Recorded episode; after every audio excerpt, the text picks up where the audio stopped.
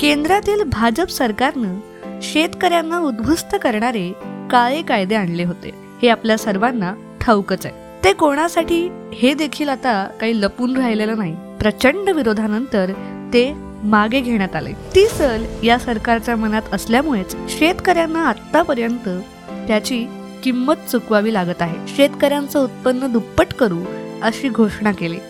हमी भाव देऊ सर्वतोपरी मदत करू असे एक ना अनेक जुमले दिले गेले.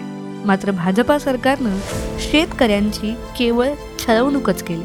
आपल्या आपल्या परीनं शेतकरी तसेच शेतकरी संघटना यांनी आंदोलनं केली. परंतु पोलीस बळाचा वापर करून ती दडपण्याचा प्रयत्न केला गेला. त्यामुळे प्रचंड रोष शेतकऱ्यांमध्ये असून त्याला या भारत जोडो यात्रेच्या माध्यमातून वाट मोकळी करून दिली जाईल.